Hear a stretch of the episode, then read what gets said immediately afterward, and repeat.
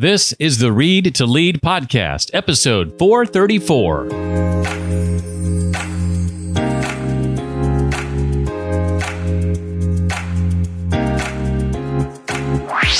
Sometimes people are very attached to being the victim. So when they can always walk into the office and say like, "Oh gosh, I got no sleep last night," like they want to be the martyr. They, they attract attention to themselves by always having something a little bit wrong. If they got their needs met, they wouldn't have something to complain about.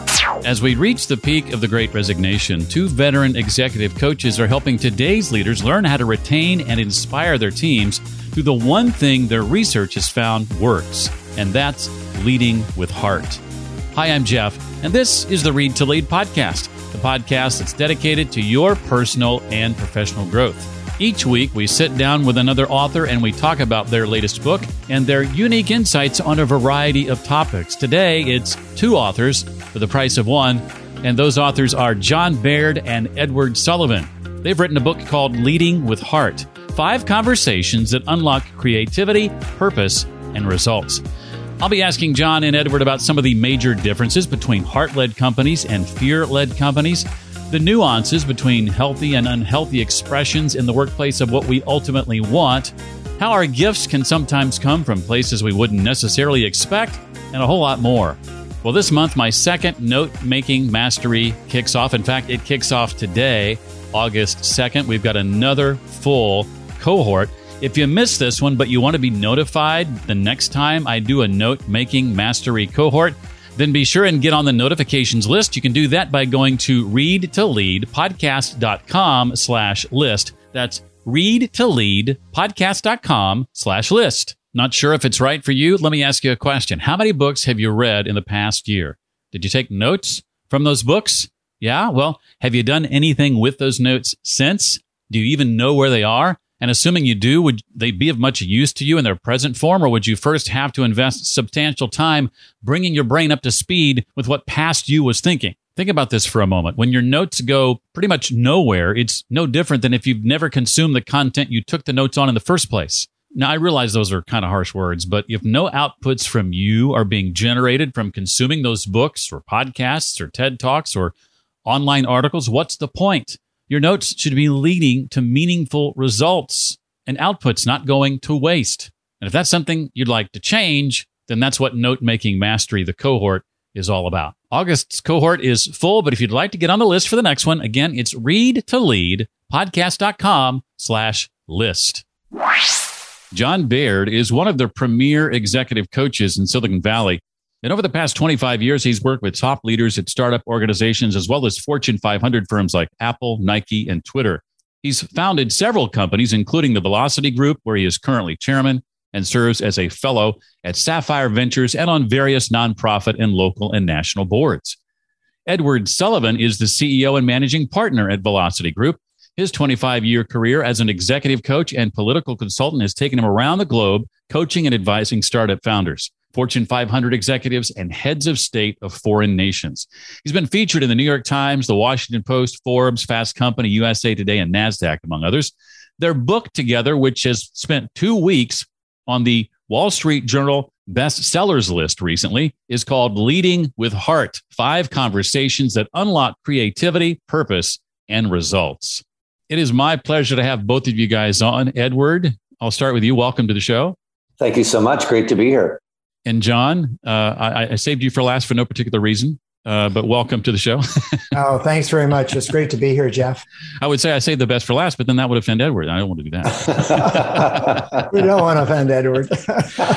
well, well, let me start with Edward uh, too. With the first question, uh, when I when I hear the phrase "leading with heart," I remember a book called "Love Works" from from Joel Manby years ago.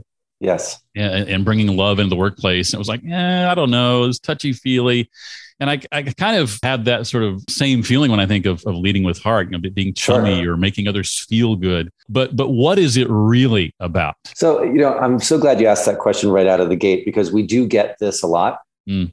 and I actually think that the nature of the question points to the importance of the work. Uh, we often avoid the things that are hard. We try to like dismiss them by saying, "Oh, well, that's just the touchy feely stuff. That's the chummy stuff."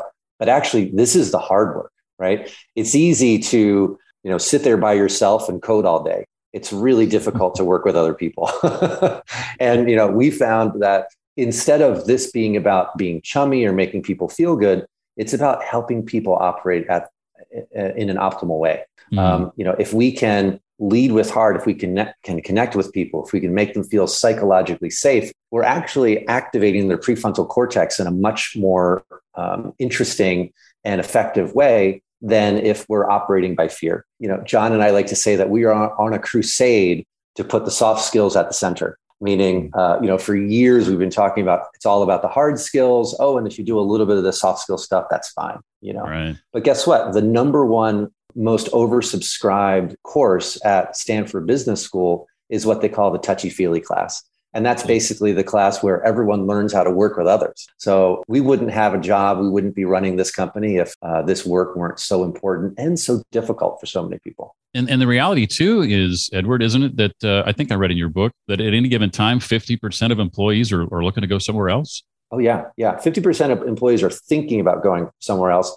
Just saw a Gallup poll from a couple months ago that said one in four employees are planning to go somewhere else this year. Mm. It's incredible. Let me move to that that next question that you hinted at, Edward, and go to go to John. What would you say, John, are the major differences between heart led companies and, and fear led companies? How can how can we kind of distinguish between the two, mm. real simply? Well, I, th- I, think it really boils down to the subtitle, Jeff, of the book, and that's the conversations. I think heart led companies have the difficult conversations. And I'd like to add to Edward's comments uh, around the, the soft and the hard skills and talking about it. But we do find heart led companies get results. Why? Because they have the difficult conversations. And that could be about things that people are thinking that product is not going to be good if we launch it now. Why didn't they talk about that at the right time? Why are we afraid? So, I mean, I think heart led companies have the tough conversations. They have safety. There's not a lot of finger pointing outside of the room they actually have the diff- the safety in, in the team and they have the ability to have those conversations in a respectful way but they're not afraid to have them and that's the big difference i think and it does end up actually impacting the bottom line well, let's dig into some of those conversations, the questions that you talked about that the book's subtitle alludes to. The first one is What do you need to be at your best? And I love the examples you begin. I think it's in the introduction of the book between a CEO who does this really, really well and a leader who doesn't do it so well, who who makes some assumptions oftentimes. And I know I've been guilty in the past of, of making assumptions when in facing issues with difficult co-workers or, or a direct report. And I love that though these questions are simple, like what do you need to be at your best, they elicit additional questions, right? Edward, mm-hmm. what, what are some of these additional questions that this conversation starter in particular tends to, to prompt. Yeah. We, we find that one of the great failures of leaders is to assume everyone needs the same thing, right? We come in and say, you know, mm. everyone needs um, a certain amount of feedback or everyone needs a certain amount of kudos, certain amount of affirmation, even the assumption that everyone needs a, the same amount of sleep, right? Like we're so different as human beings that the challenge here in this chapter is for leaders to allow, create allowances for people to get their needs met in different ways. So the, the additional questions that come up when we're thinking about what do you need to be at your best, um, we actually break them down into three main categories. It's like, what do you need physically to be at your best? You know, in terms of how much you're sleeping, are you a meditator? How much are you eating? How much do you exercise? We all have different a different constellation of needs in that category. And I think the best leaders are creating allowances for people to get their own needs met in their own right combination, right? So great leaders are asking those questions like are you an early riser do you do your work best late at night can we create allowances for that for you to do your best work when you feel optimal throughout the day mm. um, another great question that comes up is what do you need to feel psychologically safe because the emotional needs are some of the most important ones and they're often the most overlooked leaders focus so much attention on what they need their teams to get done I have this deadline. You need to deliver this for me. I need you to do that. They're not actually thinking about what does this person need to feel creative, to feel optimal psychologically? Mm. Some people need a lot of affirmation. They want to hear once a day, attaboy, you're doing a great job. That keeps them motivated, right?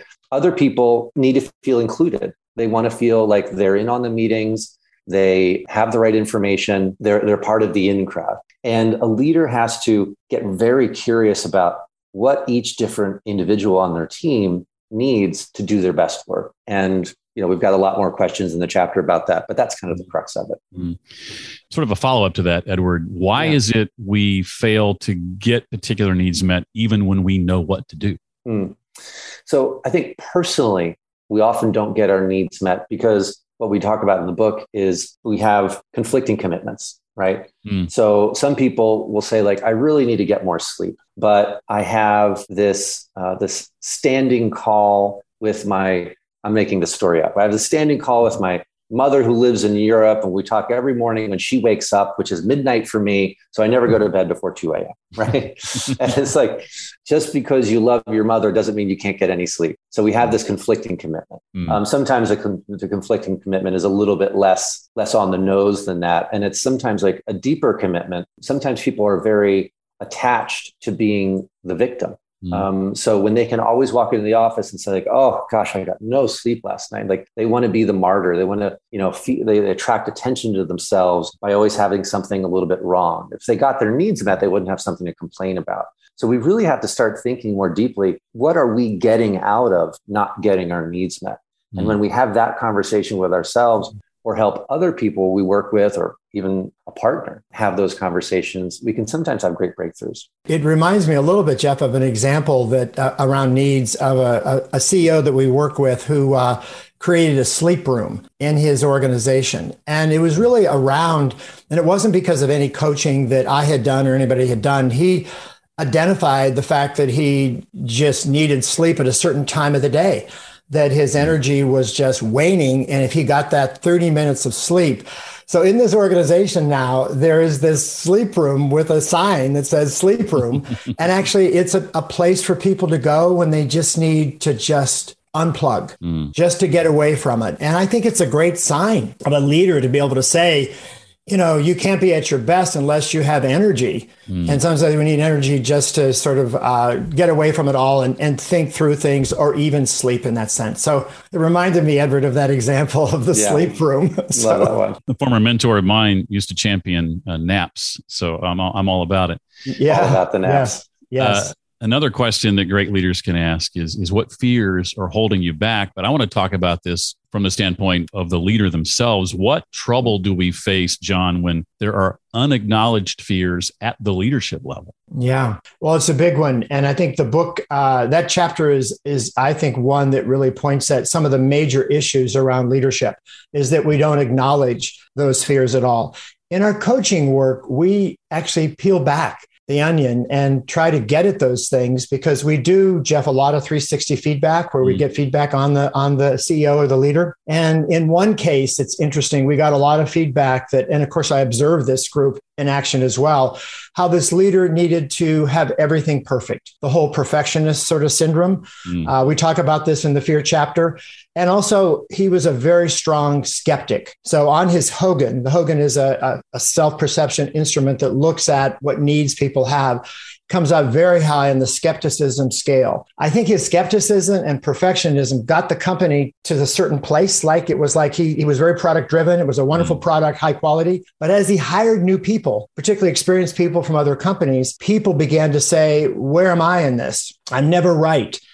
He's always right. He's the smartest person in the room. So by peeling back the onion and getting him to acknowledge why he had this need to have everything perfect and how he had to prove things. In this case, he had to prove it all to family, parents. It was like he was never mm-hmm. the smartest. He was never acknowledged as the smartest person in his family. He was actually trying to prove to his dad that he was okay.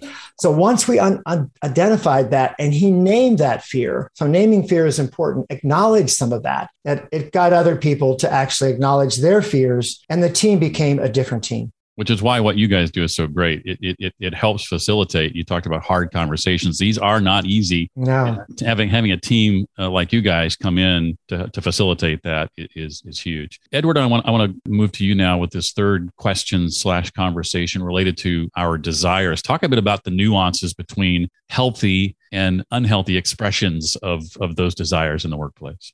Sure. When you go into the workplace, you realize that everyone has their own motivators, right? Everyone's driven by something else. And we like to think that those are related to our, our core desires. You know, do you simply want to win? Are you one of those per- people who's just competitive and it's like the thrill of winning? Do you like to lead? Do you want some power? right? Does that really make you feel make you feel motivated? Other people are those kind of people. They just want to be of service, right? They just really want to be out there and they want to be aligned with our service. Other people love to learn. And so mm-hmm. different things make all of us excited. We like to say that if if the needs, getting your needs met makes you ready to do your best work, your desire is what motivates you to do your best work. Mm. But as we talk about in the book, um, and as you alluded to, all of these desires, if overplayed, can lead to derailing behavior, mm. right? So if you are too competitive, you can perhaps resort to unscrupulous behavior. You can cheat. Right? Mm. We've seen this, unfortunately, you know, huge uh, problems that have come up in sports, and we see that in in the in the world of business as well. Even being of service, if overplayed, can become a negative behavior because we can become people pleasing. We can accept unacceptable behavior from others. We can just placate. So what we really try to do is we want to help leaders understand where that balance is. How do you help your, you know, get your own um, desires met so you're feeling motivated? How do you do that with your team? But how do you keep it measured so that it's not cascading into these derailing behaviors you know mm-hmm. every big scandal we see in the uh, in the business world or in the celebrity world is actually due to someone who was getting their their desires met and then it cascaded it went too far that's how unfortunately, you know, we can talk about like politicians who ruin their careers with certain desires that just went way too far. Right. Yeah, it's it's it's interesting, Edward. Your comment about desires. It's it's one of those chapters that, I, as I read the book again, it's interesting, Jeff. You write this book and then you talk about it and you kind of go back to it. It's the one that I, I'm identifying with even more that I don't deal enough with with mm. my clients. And so I mentioned Jeff the Hogan, which is has a you look at values, it looks at potential strengths but it's known for the side that's called the dark side and it's the challenges. And in that Hogan comes out lots of things. I've had clients that, as I look back, I probably should have done even more with this around that desire. But when they come out high on bold and colorful and imaginative and just being the center of attention, fun loving, they have to be the person that is actually there getting all the credit for everything. And th- those behaviors do end up catching up with you if overdone. And so helping them identify those early on, getting those in control, awareness, self awareness is critical to leading with heart, if you're not self aware of some of these things, self awareness doesn't mean change. You can be aware and not change something. You can be aware that you're not a good listener and not change. But with coaching, we can actually help people engage in daily activities and even with their teams that actually can put those things in check, mm. which is a good thing something that I, I learned going on to the to the to the next uh, conversation yeah. here uh, something I learned in my career because it was modeled so well for me was recognizing the gifts in others. I had a mm-hmm. leader for mm-hmm. years who was just so gifted at that it just came so naturally to him the unrecognized gifts oftentimes in others. Talk a bit about that, John, and also how sometimes those gifts can come from places that we wouldn't necessarily expect them to come from. Yeah, I think we don't acknowledge our gifts enough right? We don't talk about uh, the things that we do well. I mean, you ask people to list the things that they don't do well, they can list 20 of them. ask them the things they they are really good at. And it's like, oh my gosh, what, what am I good at? It's like, I know what that is around validation and support and approval, uh, just in general. But I think um, we try in leading with heart and also in team building activities to allow people to express the things they value about people. It reminds me, Edward, of our classic example in the book of, of what speed dating and the iPhone have in common. I don't know, Jeff, if you sort of remember that in the book, but it's the example about Jon Rubinstein at Apple when we did early work with the iPhone team. Mm. Uh, and this was a group that was not getting along with each other, pointing fingers. Uh, John was very frustrated because he was kind of at the center. They would come to him with all the things that are wrong with everybody else in the group. The team was not functioning at the right level. And Steve was getting really upset that things were not happening. And you can see when productivity isn't happening with the team. So mm. he hired us to actually come into the team and to uh, do an exercise that we now, it's kind of classic, right, Edward? we, we call it now speed dating. What we did, Jeff, is we had everybody um, do one on ones with everybody in the group. And they had like seven, eight minutes to go around the room. So eight people on the team. This took a couple of hours And they were spread out around the room and they had to respond to three questions. One, what do you most value about that person in working together? What's working well? What's your greatest gift? Mm. What's not working well in the relationship? And then how can we actually support each other better and work better together? Mm it brought out lots of gifts, things that people talked about that others could help with. We came back into the large group, conducted a debrief, and it actually was one of those exercises that John claims turned that team around and, and helped move that product to the right place. But unrecognized gifts were surfaced and validation of what was working with people and also what needed to work better they had some difficult conversations as well. You mentioned this, uh, I think, John, that we, we tend to devalue our gifts or not recognize certain mm-hmm. attributes about ourselves as gifts in the first place. I think because they come so naturally to us. To other people, though, those things that come naturally to us can be magic. Mm-hmm, mm-hmm. Yeah. Yes. Yes. That's such a great point. And it, I think just talking about that. Mm. It is hard for people to talk about what they're good at. I don't know what that's about for people uh, to be able to say, the thing that I bring to this team that is of most value is this. Mm. And others may not know that and it, it is it's it's hard yeah some people they have no problems talking about themselves mm-hmm.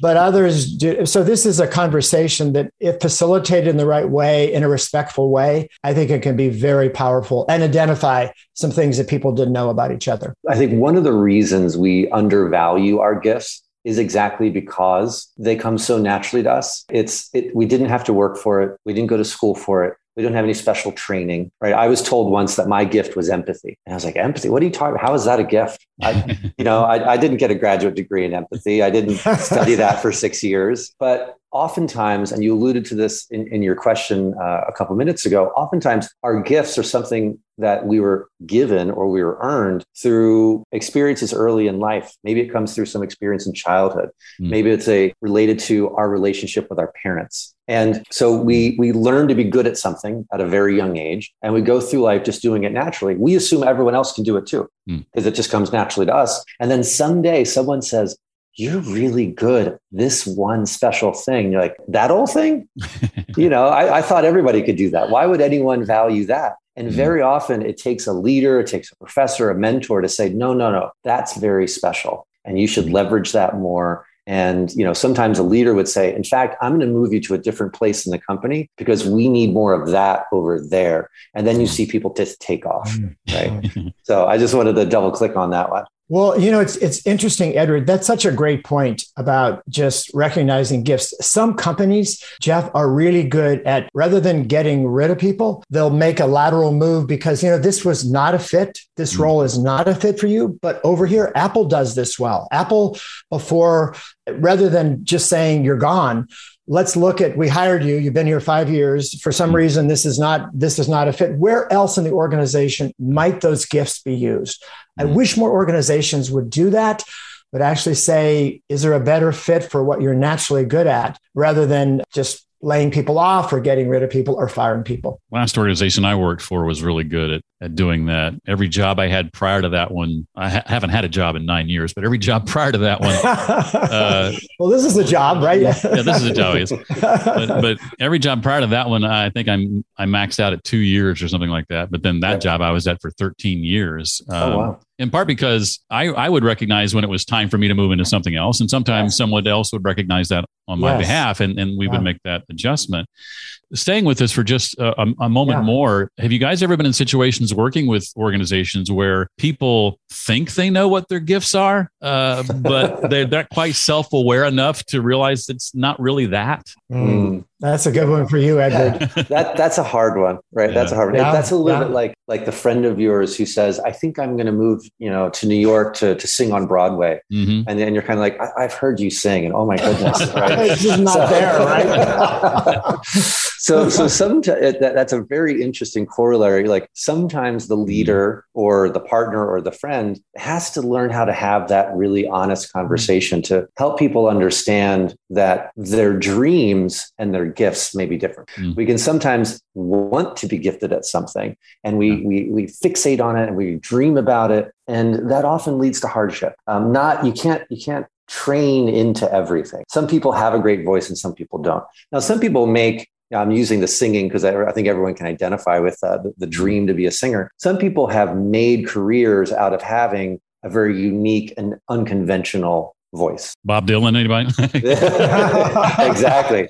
Uh, you know, and Bob Dylan also had the, his real gift. Obviously, was the gift of poetry and songwriting. Yeah, the writing. Um, so sometimes, you know, people say, "But I want to. I want to be a star. I want to do this." Mm. And I think the job of the leader is to say, "You probably can be a star. You can be a great success if you leverage your actual core gift." And this is what I think your core gift is. Yeah. Yeah. Mm. Well, one way, Jeff, we get at that. I know we're doing a lot with gifts. It's a very interesting conversation to yeah. me. Is that when we do 360s, that there's a self perception of how leaders see themselves, and there's also the perception of others. Sometimes, right, Edward, that gap is great. They see themselves as very good, but others don't see it, and that delta can be a couple standard deviations at time, which would suggest that there's a lack of awareness around. They think they're really good at these things, but they're not. And boy, those are difficult conversations because they've obviously been told for many, many years that they're good at these things. And their mm. mindset about that is that way. And so you're really shifting some really important things in, in their heads about who they are. So anyway, it, it's it's those are tough conversations to have. Mm. One more tough conversation I want to touch on. I'll go to Edward on this one is the the idea of understanding our purpose. What are some of the conversations around purpose really about, Edward, at at, at their core? You know, at, at their core, the conversation around purpose is what gives you the most fulfillment and, and feeling of, of meaning in your life. And I think a lot of people right now are feeling aimless. A lot of people are switching jobs. They're not switching jobs because they want more money oftentimes they are leaving toxic work cultures and sometimes they're just feeling aimless. They're not feeling connected to anything. I think when we're doing the best work of our careers we feel connected to something bigger than ourselves. We feel like we're contributing in an incredible way. We're serving someone or something. And you know the really amazing leaders are the the ones who connect the company's purpose with people's individual feeling of purpose, right? Now, some people might say, like, I don't even know what my purpose is like how do i figure out what my purpose is mm. and you know john and i sometimes say take a nice long walk on the beach mm. you know yeah. spend some time away from thinking about the problem it's mm. one of those things that like you actually can't just like sit down and like write out your purpose you have to find some place of inspiration we've had clients who found their purpose traveling in in South America or in Africa and you know started companies to serve those communities right john? I'm thinking of matt at, at remitly who started a company to make it easier for people who had gone to america or to europe to submit you know, remittances back to their families in uh, in other countries rather than paying these exorbitant fees with western union. Mm-hmm. um, we've had other clients who found their sense of purpose through hardship. One client who started a company and I'm thinking, John, of uh, the founder of Grail, yeah, who started a company to to cure cancer and for early cancer detection because unfortunately he had lost his wife to cancer. So we all find purpose in our own unique way, and I think the challenge for leaders is to have those conversations with employees to help them activate and start thinking about what is my purpose and how is that feeling how am I getting that mm. purpose, feeling of purpose met here in this role? Yeah. And that's so important right now, Jeff, because there's so much going on with the market. You look at economy, you look at the mm. world, you look at politics, all of this. A lot of companies we're working with are resetting. They're also laying off people. So we suggest to them it's really important to come back and remind people about their purpose. And it's very easy to get caught up into products and numbers and and obviously uh, productivity and uh, being able to be uh, profitable is the key thing they're hearing from investors. But the people that are still there that uh, they have retained need to be reminded of why they're there. And so oftentimes leaders forget that. They founded the company for certain reasons, but we're reminding them connect back to your purpose. Remind yeah. people why they're here. And edward and i right edward have talked a lot about this idea of people who have been retained and how important it is for people leaders to actually think about ways to keep them on board. Right edward? Right. i mean that's that's a conversation that we are having more and more Yeah, we talk a lot about the great res- resignation. Everyone's talking about the resigners. And John and I have been asking recently, we wrote a couple articles about like, what about the people who stayed? Mm. How are leaders keeping them motivated? How are they keeping them in the seat? And it's easy to throw money at people. It's easy to give them more equity. I think that the the the simple solve is for leaders to think that, well, if I just shower them with more benefits or with more money, they'll be motivated to stay. And you know, a study that we found from uh, Sloan Business School back in January showed that by a 10 to 1 margin, people are leaving because of not feeling connected to the role, having bad mm-hmm. bosses, toxic work cultures, as opposed to not getting paid enough. So we just we're trying to pay people more to stay in jobs that they don't feel connected to.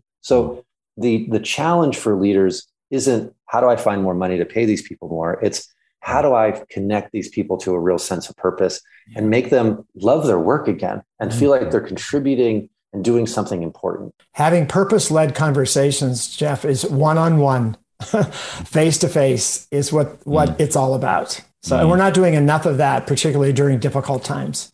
And to Edward's point, you can't buy my sanity, no matter how much you, you cannot. yeah. No, you can't. Yeah. Yeah. Well, I've got a couple more questions for you. Uh, I'm going to direct it both of you. Um, mm-hmm. the first of which is there anything else from the book I haven't uh, asked about that you'd like to make sure we know? Uh, John, I'll start with you and then check in with Edward. No, I think you know the feedback on the book has been really awesome. And one of the comments that was made, it, it just struck me. It, just a review on Amazon about how people are coming back to the book and asking the questions. I mean, we didn't write the book to be a recipe. We wanted conversations, right? And yet people are talking about the fact that these lead ins, these questions.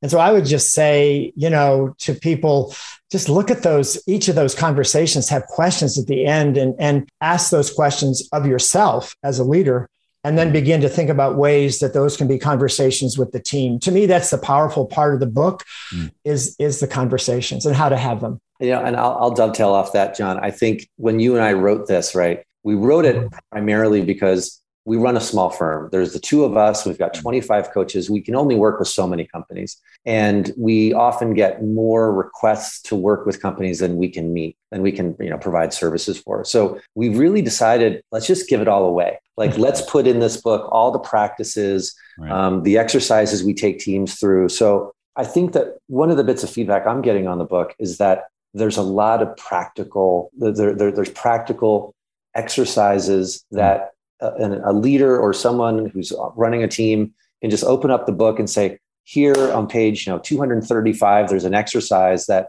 we can run for the next hour as a team mm. and it will help us increase our sense of trust it'll help us with our you know level set for our planning purposes and when we're hearing from people that like hey, I ran that exercise in your book and oh my goodness, it actually worked. You know, now I don't even have to hire you guys, right? you know, we're, we're getting that feedback, which is uh, really encouraging. I want to talk about books. This is after all the Read to Lead podcast. And of course, right. I interview an author each week, or sometimes in this case, authors. Uh, I want to know what you're reading or what you've loved to read in the past. What's impacted you? Uh, Edward, I'll start with, with you as far as book recommendations go. Yeah, I love this question and I, I appreciate you put it in the notes so I could think a little bit about it.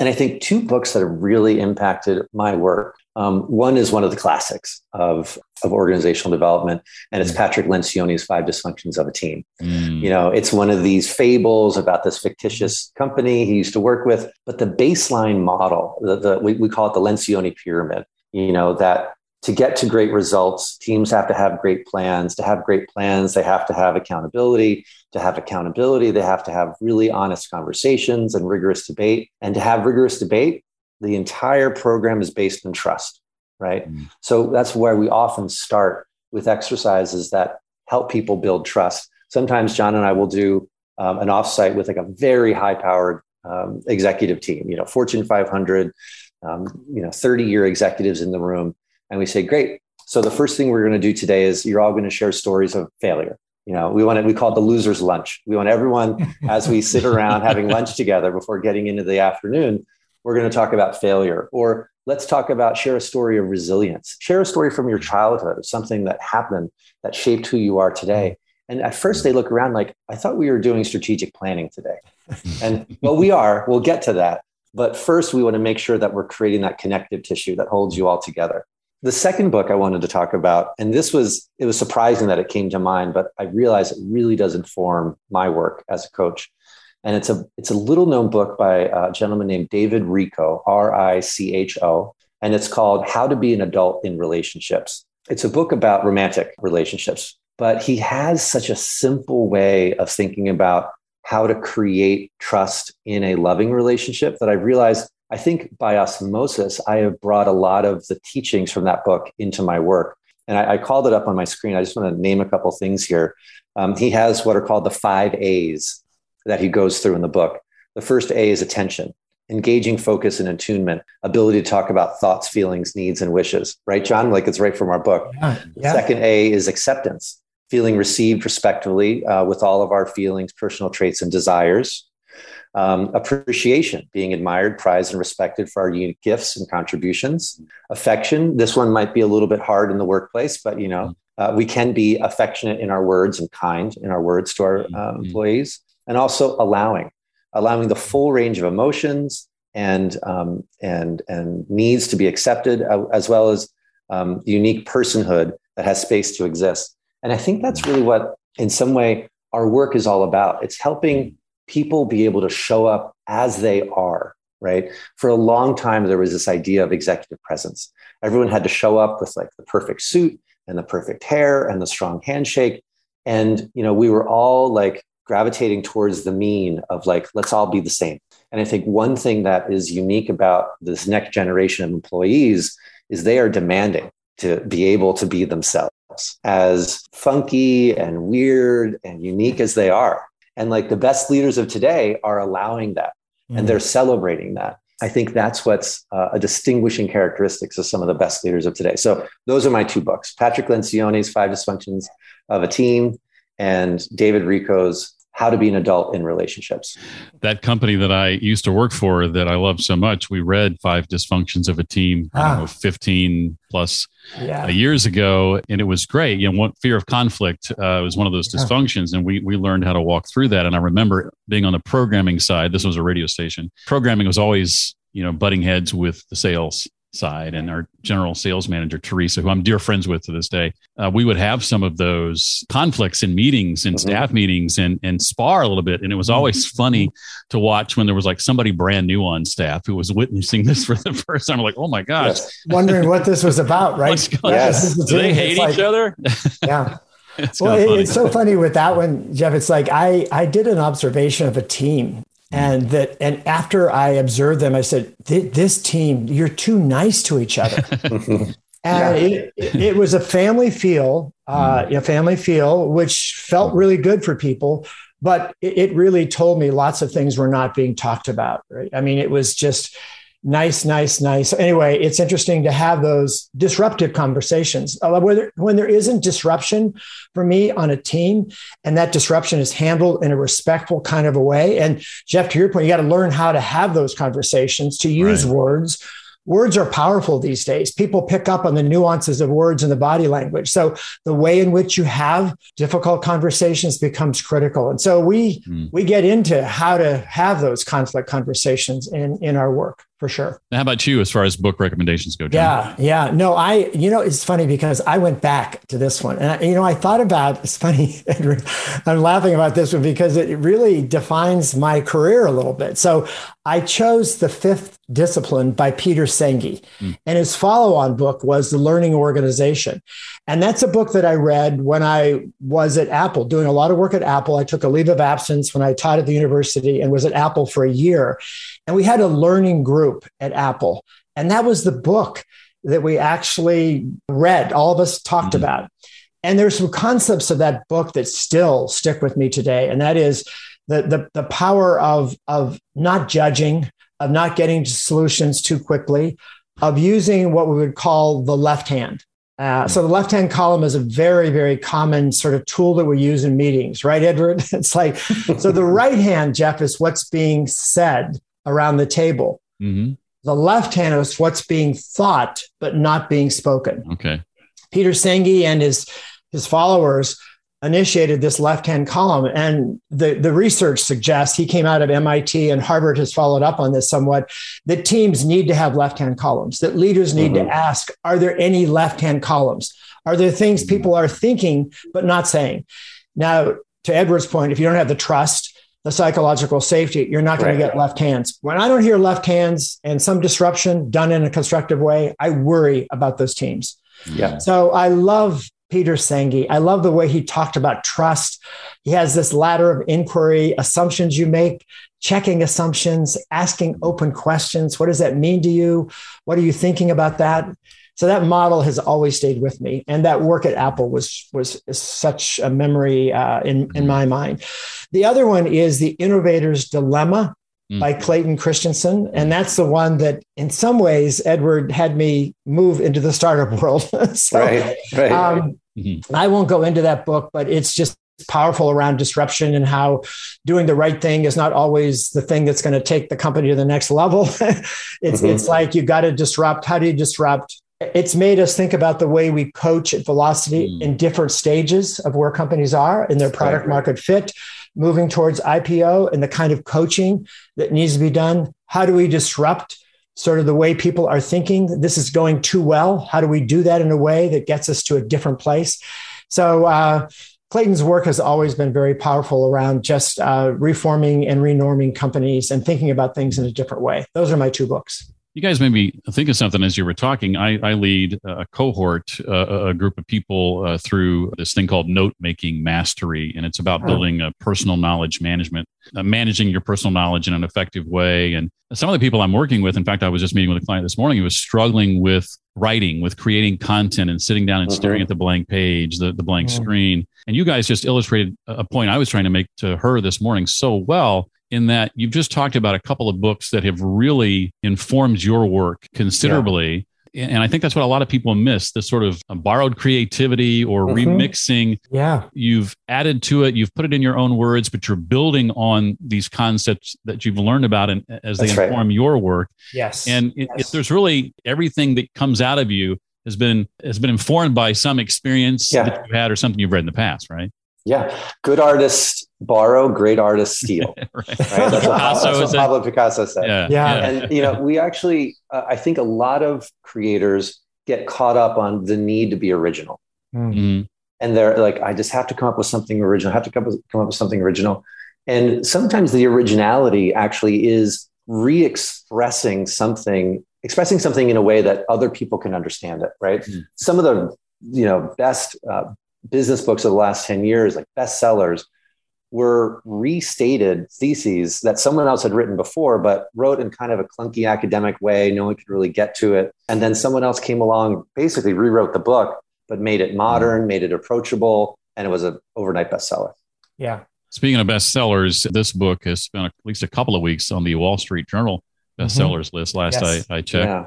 Yep. Um, one one final question related to this area of personal knowledge management that I was talking about. I'd love for each of you to take a turn on this as to how you typically manage your personal knowledge, capture notes, things you want to remember, organizing them, distilling them down, ultimately creating with them. Uh, Edward, I'll, I'll start with you.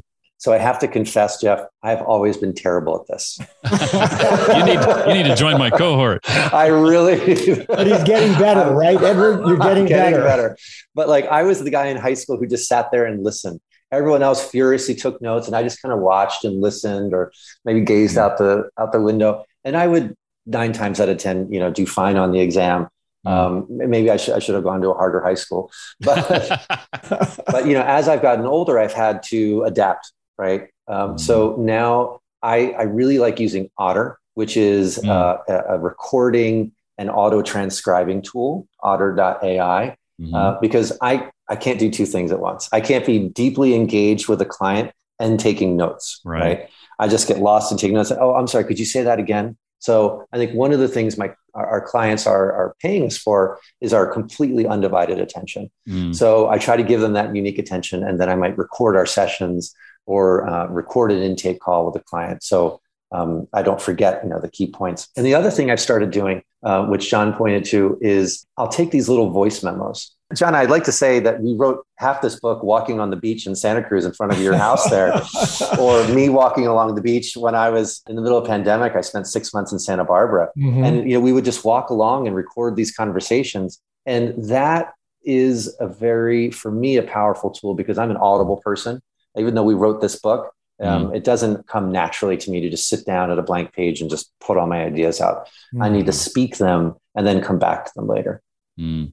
That is well said. And you know, you said you're not good at it, I, I, or you're trying to get better at it. I, I'm finding that that describes how 80 90% of the public feels about their ability to take notes that was me not long ago yeah. so so I, I i feel your pain i guess is what i'm trying to say uh, how, how, about you john anything uh, you bring to the table with that yeah regard? Uh, well i i do like taking notes right mm-hmm. so i'm a big uh, ipad user and mm-hmm. i'm very big on before i have a meeting with a client i have a, an agenda set up that's mm-hmm. on google docs and they will come up with things that are really important to them and i will step back and I, I do like tablets, right? So I use Remarkable. Do you know Remarkable? The Remarkable tablet. I've got one right. You've right got one on right, and I'll scribble notes. So so I'll have a something on the screen. Yeah. I'll have the iPad thing, and and and I do like tracking where we are, accountability of what, what are we doing? What did we what did we say last time? I like keeping track of that, right? Mm-hmm. Not in such a formal way that it, it interferes with a conversation. I'll let that go, but I do like having some structure. And I like preparing for meetings with the remarkable by saying, So, what's the biggest breakthrough that I want to get to in this meeting? Mm. What's the conversation that I need to have that I'm not having? You know, applying Edward our our own book. What what am I afraid of? You know, as mm-hmm. coaches, we have our fears as well. Mm-hmm. What am I fearful with this client?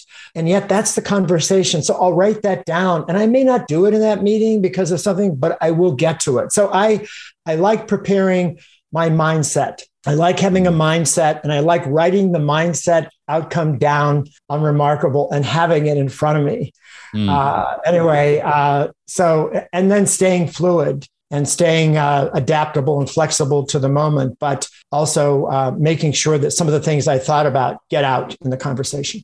It's funny you mentioned the remarkable. I, I, I, talked about meeting with a client this morning. I'm meeting with another one this afternoon who I believe I inspired to pick up a remarkable. And part of what he wants to talk to me about today is how I use it in my workflow. Uh, and so we're having that conversation. it's odd that you mentioned that. I, I, find so few people have one of these things, uh, but the more yeah. I talk to authors, the more I find that uh, many yeah. authors are using that device too. Love it. Yes. Yes. Well, this has been a fantastic conversation. Mm-hmm. Uh, the book, again, is called Leading with Heart Five Conversations. Speaking of fantastic conversations that unlock creativity, purpose, and results.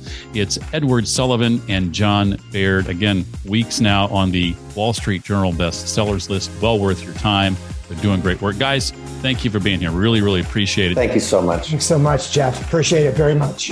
Got a lot of great book recommendations there from John and Edward. If you'd like to connect with them on social media or follow up on those book recommendations, I've included everything on the show notes page for this episode, like I do every single week.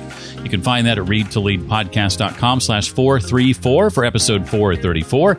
If you want to find out more about getting on the notifications list for the next note making mastery cohort, you can either go to that same link or directly to the notifications page at readtoleadpodcast.com slash list. That's readtoleadpodcast.com slash list, and you'll be among the first notified when I offer the next note-making mastery cohort. As I look ahead, we've got some great guests and some fantastic books scheduled through about the end of October at this point, and I'm excited for you to hear those in the coming weeks and months. Thank you for joining me each and every week. I really appreciate it. That's going to do it for this time. Hope to see you next time. Until then, as always, remember leaders read and readers lead.